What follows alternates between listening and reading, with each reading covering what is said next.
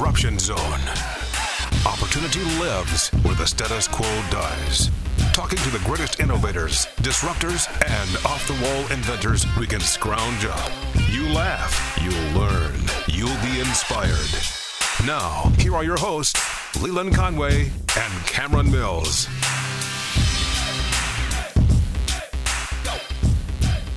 All right, today's guest on the Disruption Zone is my friend Congressman Thomas Massie. We're going to talk about several things. Merrick Garland's letter of intimidation to parents who are upset about their kids being taught that just because of the way they were born, they're automatically racist or being forced to wear masks, which is absolutely unscientific. We're going to talk about that. We're going to talk about the behemoth spending uh, plans of the left. Talk about the supply chains. Like, why are we having supply chain disruptions? in America. And then we're also going to talk about how important upcoming elections are. That's all coming up here. First, though, big thanks to our sponsor and then our conversation. Guys, home equity is at an all time high right now. So if you're thinking about staying put but want to take advantage of that and make your house your dream house, a great way to do that is to upgrade your kitchen. And the best way to do that is to call my friend Tim Montgomery at Louisville Cabinets and Countertops. We did our kitchen with them it, they did such a great job that I'm pretty confident that's the reason why our house in Kentucky sold in like about a day. I mean, obviously, it was there were other elements of that property that were awesome, but when you walked in that house and you saw that beautiful kitchen, it just made people fall in love. It certainly did with us. They also did our master bath, so we used them twice. Here's the thing supply chain problems are all over the world, but not at Louisville Cabinets and Countertops. They have beautiful cabinets in stock ready to go. So if you're a do it yourselfer or a contractor, they can help you out with that as well. Three designers on staff standing by waiting to help make your dream kitchen come true. So call them. Michelle, Kelly, and George all want to talk to you. You can call them at 502 930 3304. That's 502 930 3304. And let your kitchen dream come true today. Louisville Cabinets and Countertops.com. Congressman Massie, feels like it's been forever. It's only a couple weeks. What up, dude? How are you, man? Two weeks uh, to slow the spread of information. I feel like I feel like uh, everything in the world is going hyper fast and hyper slow at the same time. You know, like I you can't keep up with everything at all. Like it's impossible. Every day, I think you know I'll talk about that tomorrow. But by the time I get to tomorrow, there's fifty seven thousand other things more important that are it, it's just oh, we're, we're in the quickening, as uh, old Art Bell classic used to call it. It's weird. Between between the time when you and I agreed we needed to talk soon, and right now, so much stuff has happened. Like I've had the chance to question Merrick Garland, uh, and he just said, um, uh, um, and actually, actually, actually, uh, here's here's what he said. Are you ready? I'm sorry. He yeah. actually sounded kind of like Milton from Office Space. There, I thought. I thought. Was, oh, I, was, I was told that I could prosecute people at a reasonable amount. I'm sorry. Anyway, uh, yeah. So let's talk about that first. Let's talk about questioning Merrick Garland. Um, I want to start on the the parents thing. Um, yeah. Because we now have on Fox News, was a woman reported that the feds flew in on a helicopter uh, to a meeting that was that where some parents were expressing their anger with what the school board was doing. It's Merrick Garland spent most of the day denying that he was investigating anybody in particular, and yet they appear to be sending out the feds to some of these meetings. And we already have precedent for this, Congressman Massie. In 2010, the Tea Party swept the nation. It put uh, the Republicans in power in Congress. Um, Obama wisely recognized that and then weaponized the IRS against them, and it worked. And it scared everything away, and he barely won re-election. This is this is a part two of that, only using the justice system instead of the IRS this time. Well, it's looking more and more like that letter from the school board association was developed in cooperation with the White House and Merrick Garland. It looks like it wasn't like some asynchronous thing that came from the school board, but instead they were trying to craft something. And I hate to have to imagine what might have happened, but let's do that for a second. Maybe he's already been doing this, and they had to cover their uh, their hindies hindies by uh, creating this letter trail okay. after the fact. L- let me ask you this, because I actually, believe it or not, I floated this theory on my show yesterday. Kid you Okay. not. I actually floated the theory that there was some sort of a connection between the NASB, what Merrick Garland did, the White House, and Merrick Garland's connection to his daughter and son-in-law, who works for a company that actually develops CRT uh, curriculum and sells it to schools. But that's a. I mean, I I was speculating. You're somewhat speculating, but is there any evidence of that? look at i don't have it in front of me but look at what uh, representative jamie comer who's a ranking member on oversight has. And um, it looks like there are some emails that allude to maybe not everything you've said but that that they were cooperating. Like the, the school board was association was saying that they've been working for a few weeks with the white house. There's an email or something somewhere that says that. So you got that. I, as far as the connection to critical race theory, you know, materials produced by son-in-law. Somebody in my committee on judiciary, I can't remember who it was, asked him about the conflict of interest, and he sidestepped that as well. He Said, did that with Ted Cruz yesterday too. Oh, sidestepped it. okay. Yeah, totally. Ted Cruz wouldn't let him off the mat, and like Oh, but he's he's evolved his answer. He inserted hmm. it. He like clearly between the time he came before our committee last week and going in front of the Senate committee this week, he has consulted with lawyers and and crafted a slightly different answer. So that's the key is to go look at the difference between the two answers that were given to the same question in the course of a week Well, between the- the House and the yeah, Senate. the answer to Ted Cruz, would- he wouldn't answer. He literally wouldn't answer it, and it, it was Well, it was really kind of what we- funny. Here's what we've been reduced to. We're trying to divine an answer out of his non-answer. So we look at the way he provides the non-answer and try to uh, interpret what the actual facts So- are. And i had i had to do that in my questioning of him on the other topics that we spoke about. So the idea that there is any accountability to the bureaucracies to Congress is a farce. Because you pull these guys up before Congress and like Fauci and him and they don't give you answers or definitive answers or they lie as we found out that Fauci did and there's no consequences for that. So that Well, the that- idea that they're held accountable these bureaucracies that now run our lives that have inserted themselves between Congress and us and done so by the Congress acquiescing their duty, there's there it's all a facade then. the, ironically, the title of our hearing in judiciary was Oversight of the Department of Justice. That was the title of the hearing. We were supposed to be conducting oversight, and he virtually answered none of our questions. Right. And th- there are multiple off ramps that he took to evade our questions. One of them, which is the classic, well, there's an ongoing investigation and it's longstanding policy. He was, again, you got to go look at his non answer. He didn't say it was law. He said it was longstanding policy not to comment on ongoing investigations. Well, that's unless you're James Comey talking about Hillary Clinton, Right. right? Right. or I mean, obviously there have been exceptions to that, and the biggest exception needs to be when you're freaking in front of Congress, and you're we're supposed to be conducting oversight. My my question that I've asked subsequent to his non-answers is why does the January 6th committee even exist? If he's not going to comment on January 6th in front of Congress, like how are they going to get information? Right. Well, The, yeah. the Liz Cheney's and the Nancy Pelosi committee, I'm calling it. Well, they'll get information because they'll talk to them. It's partisan now. That's the problem. We're talking with Congressman Thomas Massie. Um, what gives the Justice Department the authority to do anything at all about what's happening in school boards locally around the country? They have no authority. That was one of my questions to him. I said, what limits, if any, does the 10th Amendment place on your ability to police speech at school board meetings? Now, of course, I wanted to throw in the Ninth Amendment and the Fourth Amendment and the First Amendment, but I just lis- limited it to 10th Amendment. And you, you may want to go grab the audio of his non answer to that. Right. uh, they uh, honestly they don't see any limits. But let me tell you something that uh, we often forget: the president does not write checks. Congress does.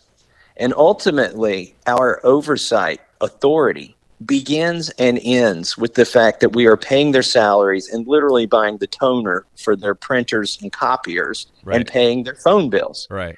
And the, the only way we could really get them to answer us would be, let's say, to cut their budget by 10% for every week they fail to respond to something Right. in, in one particular department.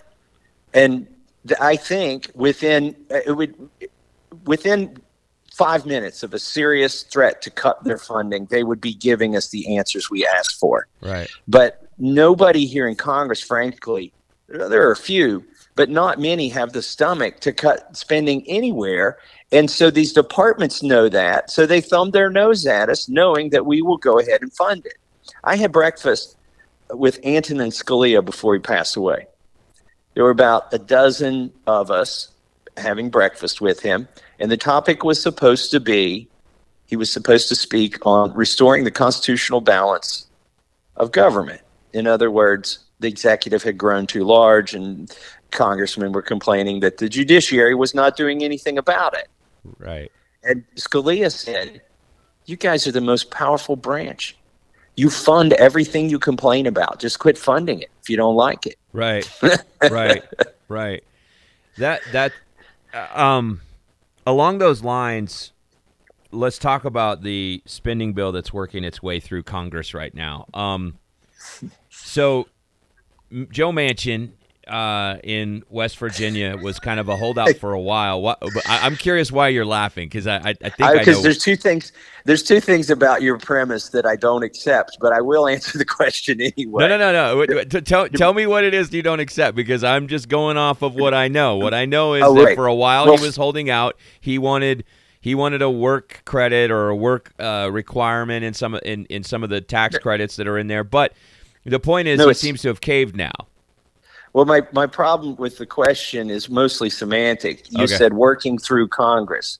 Number one, Okay. working in Congress should never be used in the same sentence. Okay, working And- working its way through Congress doesn't Yeah, mean working anything. its- it mean working its way through Nancy Pelosi and Chuck Schumer's Yes. office. I got it. Correct. I got it. Num- number, number one, I am sitting here not knowing when I get to go home this weekend, if I get to go home this weekend, because in fact, Congress is not working on this problem. There's some people in, in a room that are, that are uh, mostly not congressmen who are negotiating all of this. And then they will come back to us and give us a take it or leave it thing. So really, it's not Congress working on this. It's it's the abs- if if Congress were working on this, I would be in a in a committee somewhere or on the floor debating this very bill. Right. When in fact that hasn't happened anywhere. right. Right. So Congress is not working on this. So I'm sorry to reject the premise. No, but I, I'm glad you did because I think that's actually an important clarification. I've been saying this. This goes back to the conversation about Merrick Garland. People don't realize that it's bureaucrats that run our lives and lobbyists that write our laws, and th- that's why we have a vaccine right now that has um, literally complete. Uh, no liability whatsoever for the big pharma companies, and for whatever reason, now it's also apparently almost quasi illegal to question the anything about that specific virus eh, or vaccine. So, no, I, I stand corrected. But back to the to this issue. Um, what are they? What are they looking at now? One point nine trillion, I think it is. But all the Yeah, they- same freebies and gimmies in there, right? and you you have a, a sophisticated set of listeners who deserve more information than is being given in the This is why I media. this is why I talk to you, sir. right. So there are two things about that number the 1.9 trillion, 3.5 trillion, you know, whatever it is, they, the number keeps changing. It's not because Congress is changing it. But there are two things about that number that are never related in the media.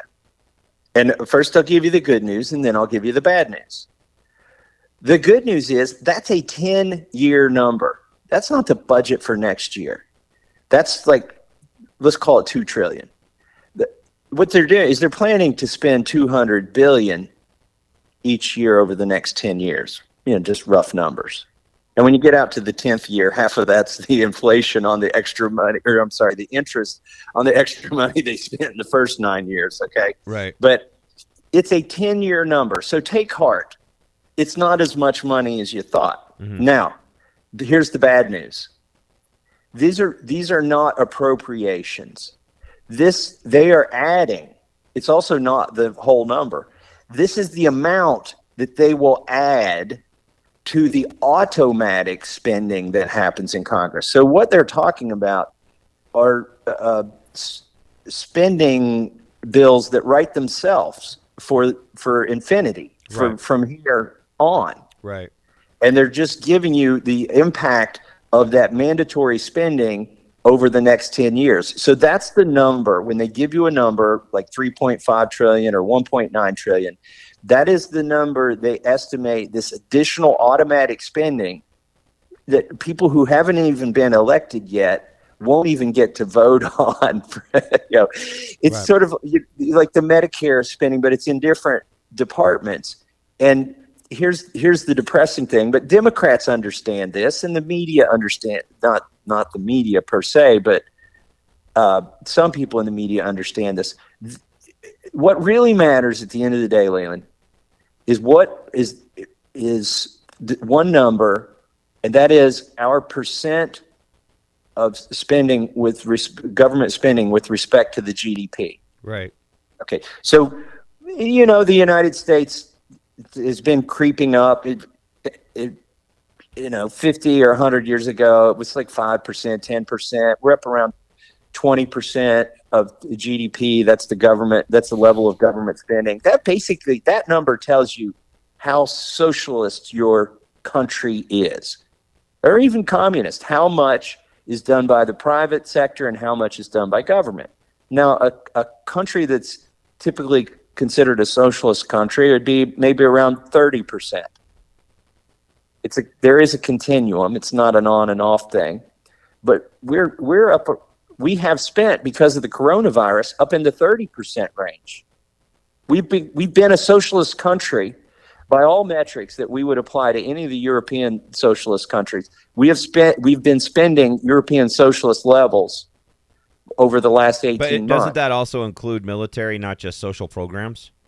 It includes everything, yes. Right. So one of the reasons why those European countries can create socialist utopias, in addition to taxing their middle class fifty percent of every dollar that they earn, is that they also get to rely upon our military power. Yes. Uh, they also get to rely upon cheap medicine because they can set medicine price controls because they rely upon us to do the innovation, which provides the medication, and we pay higher prices for that medication in the United States as a direct result of them doing price controls in their country. So a lot of their socialism is a we're not only we're, we're not only heading and creeping towards that ourselves, we're also propping up the very same countries that the leftists like to point to as socialist utopias. Without us, without our bo- our booming economy, without our free market, they don't have all of that utopia in Europe. So again, it, it it's now a global economy. We're literally propping up socialist nations in Europe.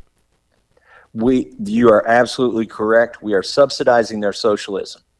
And so just to wrap this up and put a bow on it, the what the Democrats know they are doing with the 1.9 trillion, they are now and forever adding at least a percentage point to that 20 or 24 percent number I gave you. Right. They, so we have gone up. We've gone from, uh, you know, capitalist, free market. They are moving the needle on on a permanent setting, one notch higher Right. forever. and, and and they know what they are doing. Well, I also think it's important to talk about the programs that they're putting in place with that notch. Free college, Yes. free college, free paternal leave and, and maternal leave, um, free, uh, basically universal basic income with these child tax credits that they're doing here. $3,600 a family. Um, if you stand me next to my friends that have two kids, and let's say we both make the same amount of money, but they have two kids, they're getting seventy uh, um, divided up by you know into a couple hundred dollar checks every month put into their bank account for doing nothing but uh, you know bumping uglies and making babies. So right, right, and it's like, oh, you could argue, well, they need that to take care of their kids. Not my problem. Why you put? Why are you putting raising their kids on me? Because you're taking. I, get nothing because I don't have kids. I have dogs. I get nothing for my dogs, but my tax dollars are propping up. And my, I, I, we and my friend were talking about this the other day. He's actually got four kids. He's getting like six hundred dollars a month put in his bank account in universal basic income. He's like, I don't need this. I don't need this. He's like, I, I'm cashing the checks, but I don't need this. And I'm like, right. You have four kids, and we have none, and you're getting six hundred dollars a month, and it's like, where's the? Because we both make about the same amount of money. He's fine. He's got four cars. He doesn't need this. They are they are giving you an advance on your like earned income child tax credit. That that's what they're calling it. Uh, yeah. and they're forwarding it to you every month if you have children. So they have they literally people are getting checks. Uh, so they have stopped sort of the paying people not to work part of the program, but they found another way to inject money. Right. Again, that's why people aren't going to work, man. Because even if you're not, way, even if not, if you're not getting the bumped up unemployment, you're still getting checks from the government for taxes you didn't pay. You got four kids. You're sitting at home watching Netflix, watching the money roll in from the government, thanks to me and everybody else that's actually working. This drives me nuts. You can tell I'm passionate about this. Uh, somebody, I retweeted this person, some uh, person on the uh, interwebs, the Twitter sphere. You know, Janet Yellen wants to tax your unrealized capital gains, which is which is a fiction. Right. So some guy said he wanted to get his uh, tax credit for his unrealized children. I like it. I like it. But, but the sad thing is that's what's happening with the advanced uh, monthly child tax credit that's coming into people's bank accounts. Right. And one one quick thing, you know, you're talking about free college. Something I never imagined would happen in my life happened yesterday. I met with somebody uh, high up in the administration of the community college system, okay, yesterday in my office. And he told me, it surprised me, he said, I'm not for free college. Uh, you know, 80, I think it's about 80% of the tuition already is paid right. Uh, by somebody other than the person attending a community college. Correct. And I'm, I'm not saying that's wrong. I am. But pay your own college. It's not that expensive to go to community college. I had to pay my own way in a private college. Yes. Okay. Cry me a uh, friggin' river. Just, right. I'm not. I'm sorry. that's not the fight I'm picking. Okay. What it, what I'm but his point was, it's the twenty percent that they are paying out of their pocket that incentivizes them to actually go to class, mm. to actually finish the degree. Yeah. If you have if you have zero skin in the game, right? What's the incentive? Right. He, he says graduate graduation rates will go down, right? If nobody is paying anything. Yeah, yeah, and and not only that, you also those that are in school are not going to pay as close attention. You're going to get you're there's a, there's some people who are not college material. I'm sorry, I don't I I, I know it's going to hurt some people's feelings. I'm sorry, not sorry. Bottom line is, some people are not college material. Well, some people will do just fine going into a trade skill but college well, is not for them. And if we pay for them to go to college, we misdirect their life in a way that's not fair. Yeah, let me let me say it another way. Some people are not. Uh, some people are vocationally challenged. They they are not material for working in the trades, right? Right, right. and they need to go to college to go and get a college. degree and, yeah. and and grow a pointy head and go tell everybody else what to do.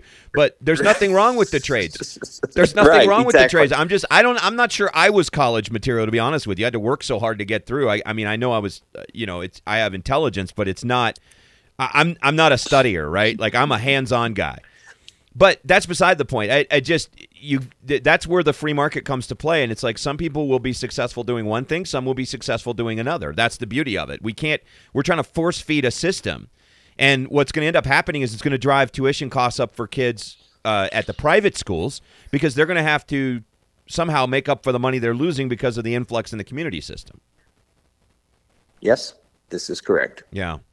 All right. where you, by the way, when expect supply line issues. I mean, this is just uh, expect bread lines. If you do the same policies that resulted in bread lines in, Soviet Russia, then expect bread lines here.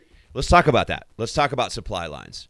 Uh, there was a great article in Forbes magazine this morning about how you know he's kind of referencing Adam Smith's The Invisible Hand, and uh, they were talking about how if you want to know why the supply line is messed up, think of prior to the government intervening with the pandemic, you had a beautifully intricate, complicated web of billions of relationships between people that allowed for us to have sort of this just in time um, you know delivery method. And the production was was really smooth around the world. Things were getting where they needed to go and we had a, a, plethora of things on the shelves in our stores. The government came in and decided who could work and who couldn't. They decided what was essential and what wasn't essential without understanding the ramifications of that. That is part of the supply line problems that we're having right now is it not? Government intervening unnecessarily during the pandemic to make to make choices about who's not realizing how everything in that web intricately supports everything else. You might not think that Bob's Boot Store has anything to do with Target or the fast food restaurant down the street, and yet that intricate web is. And when the government comes in and messes with that, they don't see the the fallout until later of how that those relationships actually intertwine. That's absolutely correct. The Zoom class, as we're beginning to call them in my office, the liberal Zoom class who doesn't have to go physically show up to work anywhere we're allowed to keep working. The problem is they don't they don't make goods. And so but th- that was a category of people who were allowed to keep working you know right. to remain employed. Right. And the others were told not to work and their bosses were given money to pay them even if they weren't working. Remember the PPP, the Paycheck yeah. Protection Program? Yeah. At every point in the supply line, they propped it up with money, but right. not labor. Right. And so, yes, they went in and they picked things that could continue and things that couldn't continue, but also underlying all of that, they paid people to stay home generally. Right. And, and, and, and, another another thing that's causing a problem with that too is the government then now entered itself into competition with uh, the labor market. And so now we have these sort of pointy-headed liberals walking around going, "Look how much more everybody's making." And but yet they drove that demand up for that labor to a higher price than it's actually worth which is part of what's causing the problem right now. We can't people can't hire people, but they also can't afford to pay them what they have to pay them to hire them. And so th- there's there's a bunch of hidden bumps in this because the government inserted itself here. Well, and also look when they were shutting everything down, I I woke up one morning and you know Congress wasn't working, so I decided to plant some more fruit trees on my farm. and what I realized was the commercial orchards were not planting trees, trees that would bear fruit in 5, 10, 20 years. And that the companies that make robots were not building the robots that would be in service for 5, 10, 20 years.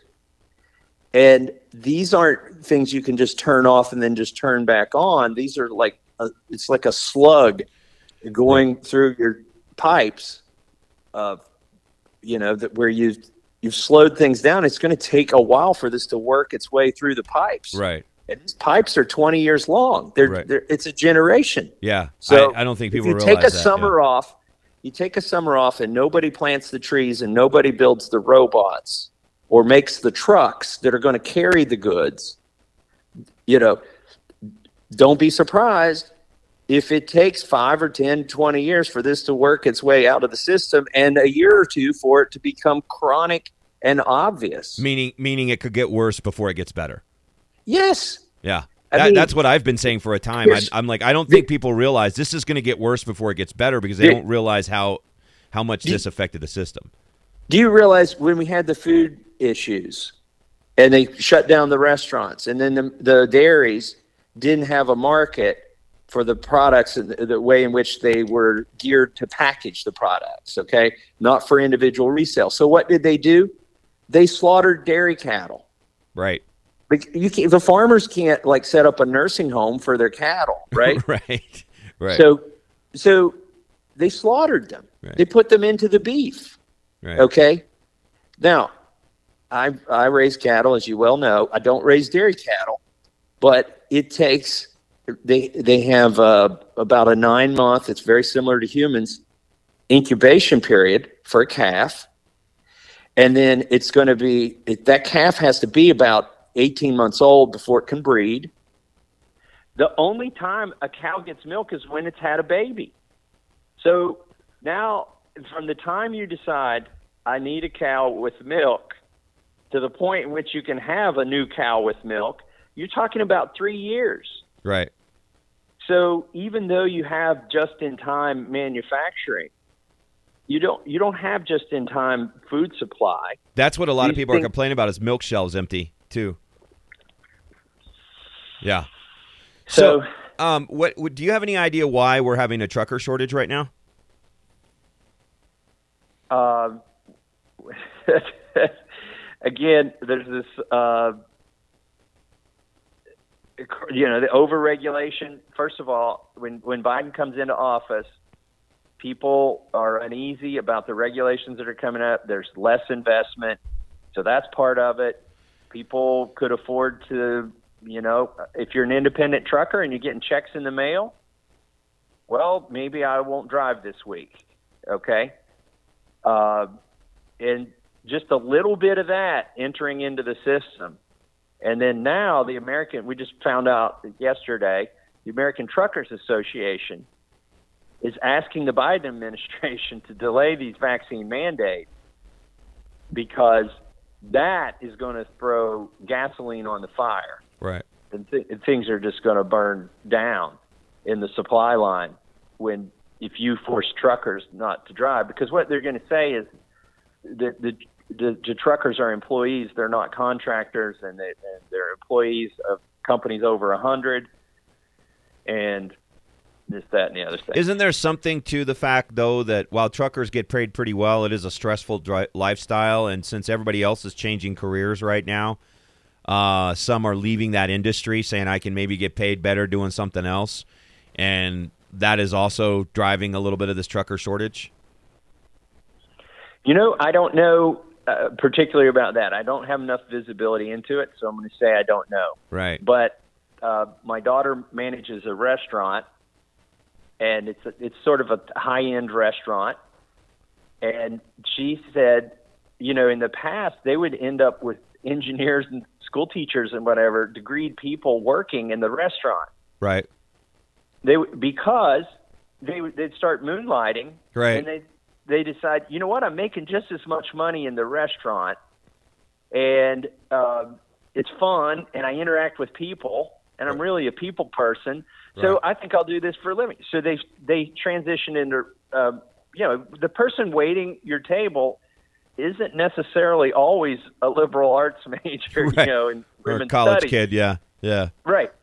Sometimes they are degreed people who just chose that career because it's fun and they can make money at it. Well, what my daughter's told me is those people went back to work. Like Ah.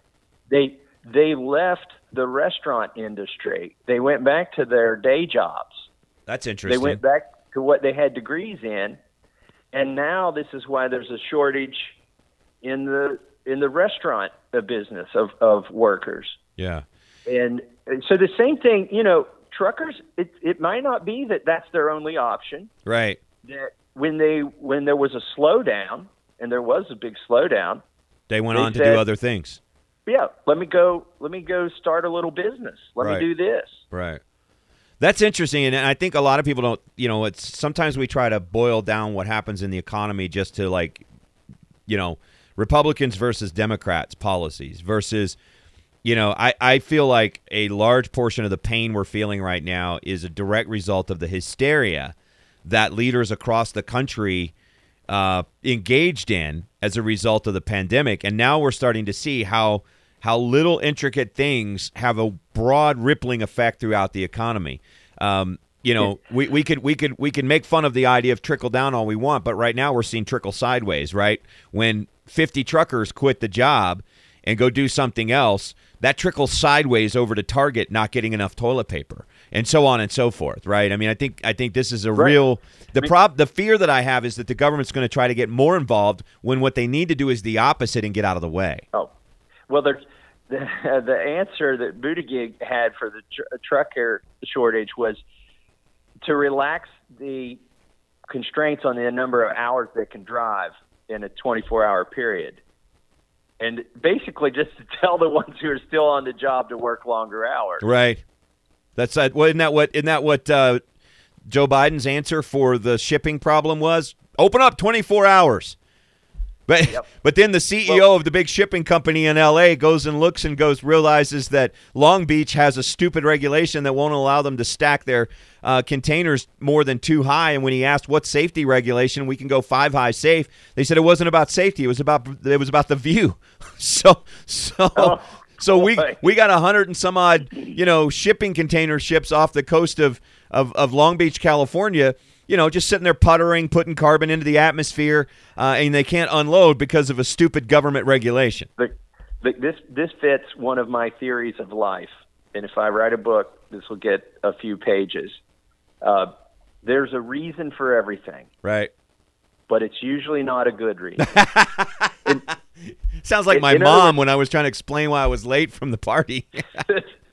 well, I came up with this theory when I built my own house, Right. and and people would say, "Is there a reason you did it that way?" And I would say, "Well."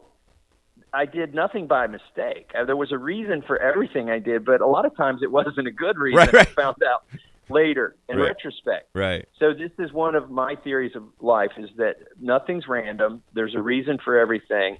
It's just not always a good reason. Yeah. So that fits your container problem where you said the reason is they're the view it obstructs the view if they stack the boxes more than two high. Yeah. Um, all right. One other thing I wanted to talk to you about, and we're talking with Congressman Thomas Massie. Um, the you're the greenest member of Congress as a Republican. Amen. You, you, Nobody's challenged that. yeah. Nobody can even compete with you. You drive a Tesla.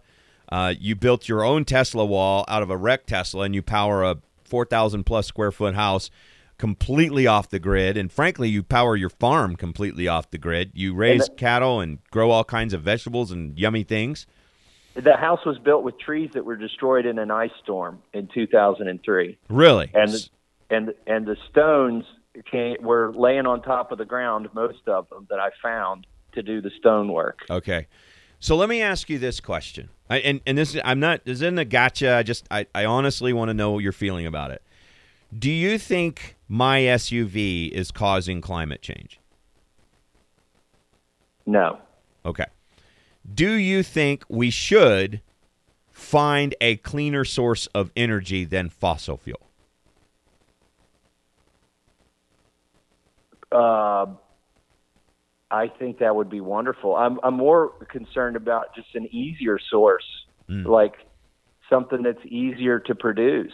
I here. Let me tell you why I like solar panels. They are rocks that make electricity, and they and they last virtually forever. Right. the I mean, people can say, "Oh, they're filling up the landfills," and blah blah, and that may be true for windmills. I think it probably is.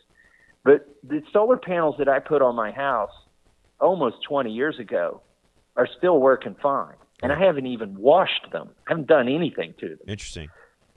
Uh, but let me let me go back to the, the fossil fuel thing. Um, you said, is it causing climate change?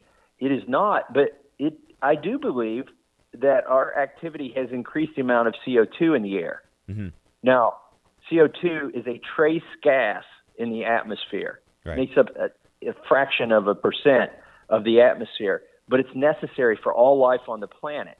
Right. You have lefties walking around thinking that the entire atmosphere is half full of carbon dioxide now um, as a result of climate change, just like you have them thinking 50% of uh, COVID, you know, sufferers are going to go to the hospital. Well, but you know, it's around 400 parts per million, but it's been as high as 2,000 in the history of you know in the recent history of the planet when there's been life on the planet. Right. And when it was 2,000, there was so much vegetation that you could support dinosaurs. That's Uh, interesting. yeah. Then they dinosaurs couldn't live on this planet. Now there's not enough CO2 Right. to, to support the plants that they need to survive. So maybe we'll bring back the dinosaurs if we get more CO2. But here's my point with that. So But so put- wait, we should we should we Put- should fight climate change because we don't want to get eaten by a T-Rex in 40 years. no, what what I'm getting to is your SUV and the one I drove to DC because I do have a Tesla, but takes longer to get to DC in the Tesla because I have to stop twice to charge it. to charge. but you're, but I don't feel bad about it because your SUV and my wife's SUV, when she'll let me drive it, is producing CO2 that has increased the uh, crop production per acre over the last 50 years uh, all across the planet. Right. But I- but It's I, not the I- only it- thing that's to- contributed to it, but it's something. It's a serious thing. Right. If we, if if there, if somebody invented something, this is not possible. The laws of the laws of th- thermodynamics do not permit it. But if somebody invented something that didn't take energy and it could immediately return our CO2 to what it was 100 years ago, there would be these supply chain issues would look like, we'd have mass uh, starvation, wouldn't we? w- yeah, we would have mass starvation. That's an interesting point. I my concern about fossil fuels is not that they're causing climate change, but they are adding to pollution, which is bad. And I would like I would like to see a cleaner form of energy. But you mentioned solar panels and windmills. It'll be 20 years before they're capable of even presenting 20% of the energy we need at current population levels. Um, so- it'll be zero year. It'll be a. It'll be infinity years before they can produce the energy we need when the wind's not blowing and the sun's Right. not shining. Right. So why But- not nuclear? Because I, I feel like nuclear is the path here.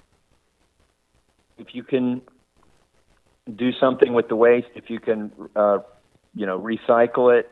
So I heard Um, two. This is an interesting statistic.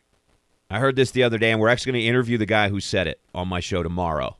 His name is Michael Shellenberger. He has uh, written a couple of books. One is called Apocalypse Never, and uh, he's an environmentalist, but he um, he he thinks nuclear is the path forward. And he pointed out that all of the um, spent fuel from our nuclear power plants could be stored on one football field, fifty feet high, stacked.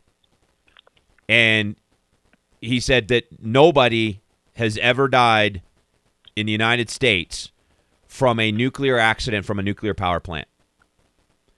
And when I heard those two statistics, I was like, then why are we not doing this? Because they're trying to put a they're trying to put a uh, nuclear power plant in Pueblo, Colorado, because that's where one of the last coal-fired power plants in Colorado is, and they want to take it offline like 20 years early. And so now there's a big movement saying let's put a let's put a nuclear power plant there. France gets 70% of their power from nuclear. And then if, you just did that and then then we could all drive our fossil fu- fu- fu- fueled cars as much as we want because the, the atmosphere would be that much cleaner. It has no emissions. Well, there is. You do need a certain base load. Uh, there is a base load on the, power uh, grid, Right. and you need a base power supply to meet it. right. That's that's constant. Right. There's a, there's a variable amount of power that's used based on the weather and the time of day, and then there's this a base load that's required. But but nuclear is 24/7 365. Correct. That's what I'm saying. It's like that could solve our electric grid problems almost overnight. Yeah, but you gotta you gotta solve the waste problem. Yeah, but- the, Yeah, but I mean that's what I'm saying is that we it, Yeah. we we have been so scared of Three Mile Island in which no one died that theoretically the nuclear power plants we have are less safe. But look at France again. France gets 70% of its power from nuclear. When is the last nuclear accident in France? It's never happened. I'm an all the above guy. Yeah. Well, I mean, I, that's where I'm at. I'm like, hey, put it all on the table. Because here's the problem with, with Joe Biden's plan we have no transitionary fuel. So th- th- this is the thing when when you when you start taking away options without replacing those options at an at at at, at a um, in a fair trade way, meaning meaning I get the same amount of power for the same amount of money. What you have is poverty. That's what you have. I mean, that's what we have right now. When we restrict our own access to our own fossil fuels, people are paying a buck thirty more for gas. Part of it's demand based, which is also false demand because they um, they falsely suppressed demand, and now it's bounced back up like a trampoline, right? But the Yeah. other part of that is that we immediately, upon his entering office, restricted our access to our own oil, and now we're begging Saudi Arabia to produce more. So, for the for the longest time, I was skeptical of this thesis that the liberals just wanted us to have a lower standard of living, or they didn't care if we had a lower standard of living, if it meant, you know, all of these things like the green movement and all that. Like I thought, well, when that lower standard of living comes upon us, or comes upon the Zoom class, uh, they'll they'll see the light. But what I've what I've realized in you know in the course of this COVID response and the supply chain issues and the price of meat going up and having shortages in the store is no, there is no limit. There is no feedback on their idiocy, and I think they are perfectly fine with a lower quality of life, a lower standard of living, and that's what we are going Well- to faster than I had imagined. yeah, I agree with you. I, I just I disagree with anybody who assumes that their goal is to save the planet in terms of the elite. I think there's useful idiots out there that think they're doing the right thing. Um, but in terms of what the elite, the Zoom class that you actually speak of, what they really care about is that they get to keep theirs and everyone else is on the same level. And the best It's way to control. ach- yeah, the best way to achieve that control is to scare the crap out of people with a pandemic, test them and see how much liberty they'll give up, then repeat that same experiment with climate fears. That gives them all the power, all the money, all the resources. The rest of us just become uh, working stiffs for the state. Um, that that is the goal, in my opinion. And and I've we're, been- we're all equal, and we all have equal outcomes, and that makes the Zoom class happy. and this COVID response has been a test to see Yep. how much of their liberties people will give up.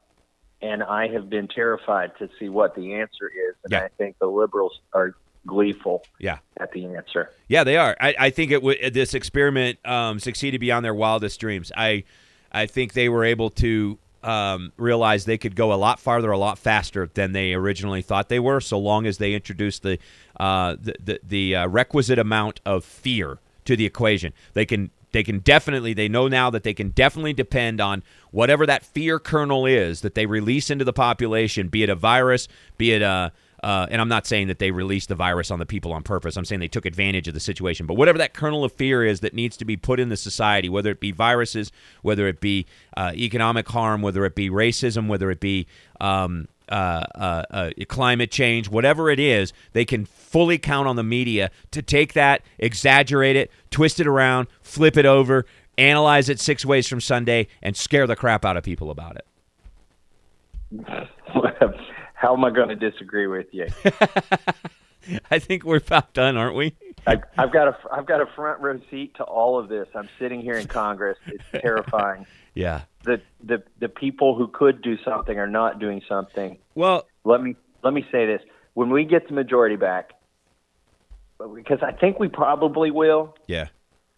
Although the Democrats are being much more vicious about redrawing the congressional lines in the states they control. Yeah. they they are unashamed to gerrymander Illinois. While complaining about gerrymandering in in Republican states, yeah. Right. And then Republicans are being way too polite about this in all the other states where the Republicans control Because the they're map. afraid of the media. and well, and it's also incumbent Republicans who don't want to run the risk of a primary, so they want to keep the same exact district they've got. Yeah. They don't want too much change.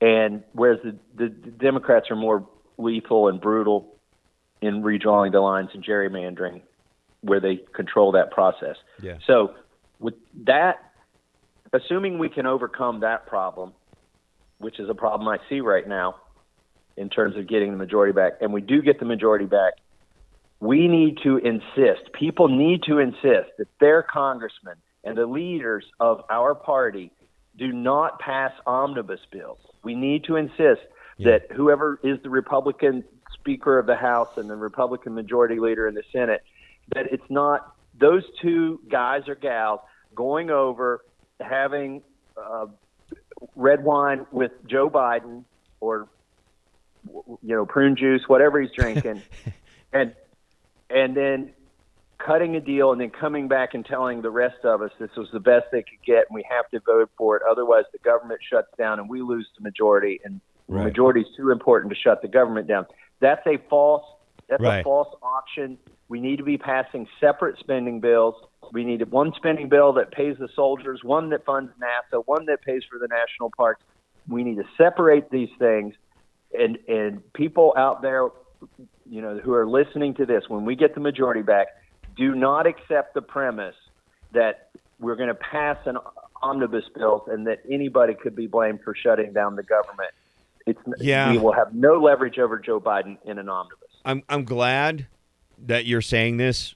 Whether or not that actually comes to fruition, I don't. I I love that you're there, but I don't trust Republicans any more than I trust Democrats these days because of that refusal to fight in most cases. Um, they're afraid of the media. They're as afraid of the media as a lefty Biden supporter is afraid of getting the virus wearing their mask, driving their car by themselves at a red light. Um, right. You know, and, and that's got to stop. So here's the here's the role that I am playing here in Congress. I'm one vote out of 435. I recognize that. Yeah. The voters are like Charlie Brown, and Congress is like Lucy, and uh, particularly conservative voters and and uh, the Republicans in Congress are like Lucy. You put us in the majority, you think you're kicking the football, right. and we pull it away. I am trying to tell the voters this is how the football gets pulled away from you. Right. This is the trick. This is the sleight of hand. Right. It, it becomes a giant omnibus bill. Right. No. That the reason they want to do omnibus bills is it keeps the power in the hands of three or four people. Yep. And the lobbyists like that because then they only need to convince three or four people what to do. Right if they distribute the power among the members, that's a necessary condition for passing separate bills and debating and amending them right. and working through Congress. Yeah. Getting back to the first premise that, that I disagreed with, Congress, if it's going to work, this is how it works. If we're going to have any leverage over the president, to yeah. settle for nothing less. Otherwise, you're going to swing at a football, get the majority, and wonder where the football went. Well, I will. I will say this, and I don't know exactly where across the country school board elections are. I know we're having them here in Colorado now. I know that Virginia is having them. Uh, some other states, I think Ohio might be having them. I'm not sure about whether Kentucky's board elections are this year or not. Um, but I, I believe. I think in most states they're staggered. Yeah, yeah. So well, and and so there's a lot of them across the country. But I, I yeah. will say this: I believe that your next, wherever you are listening to this podcast, your next school board election is probably the most important because I think there's a long game that has to happen here and a quick game. The patient is America. It's in triage right now. It's dying. It is dying. I cannot say this strongly enough. The patient is dying. The grand experiment in self government, not democracy, self government, is dying. And it started with the left in the Cultural Revolution in the 60s when there were legitimate problems that needed to be fixed. But we went, they, they literally decided they were going to take us way to the left, and we, it, we were like the frog in the frying pan. It got turned up on us little by little. They took over our schools first, then they took over the academy, then they took over corporate. Now they've taken over bureaucracies um, and and courts. everything else, and courts and everything else. We have to start that generational transformation over again, and it starts with the schools. So if people don't realize the school board is the first step, the next most important election is the midterms, and we have. I, I'm just I'm telling you, Congressman Massie, hang in there. Don't give up because I think people are starting to see how important this is. The more local the election, the more important it is, and work your way up. But we have to have people like you that are in there that are willing to question their party, that are willing to question the paradigm, that are willing to question and stand up to the idea of lobbyists and not necessarily bend over every time somebody wants to bring you a campaign donation. We have to have you. So don't give up, man. Don't give up. Not that I think you would, but don't. I'm going to hang in here like a hair in a biscuit. That's my favorite Kentucky saying. I love it. All right, my man. It's great talking to you today. Right, I appreciate it so much.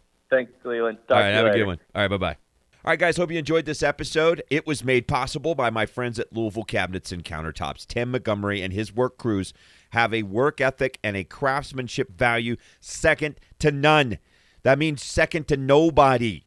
I've seen them work. I know what their work ethic is.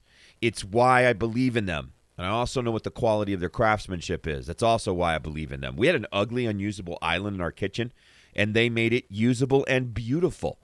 The work they did, I'm confident, is one of the main reasons why our house sold in less than a day when we put it on the market in Oldham County.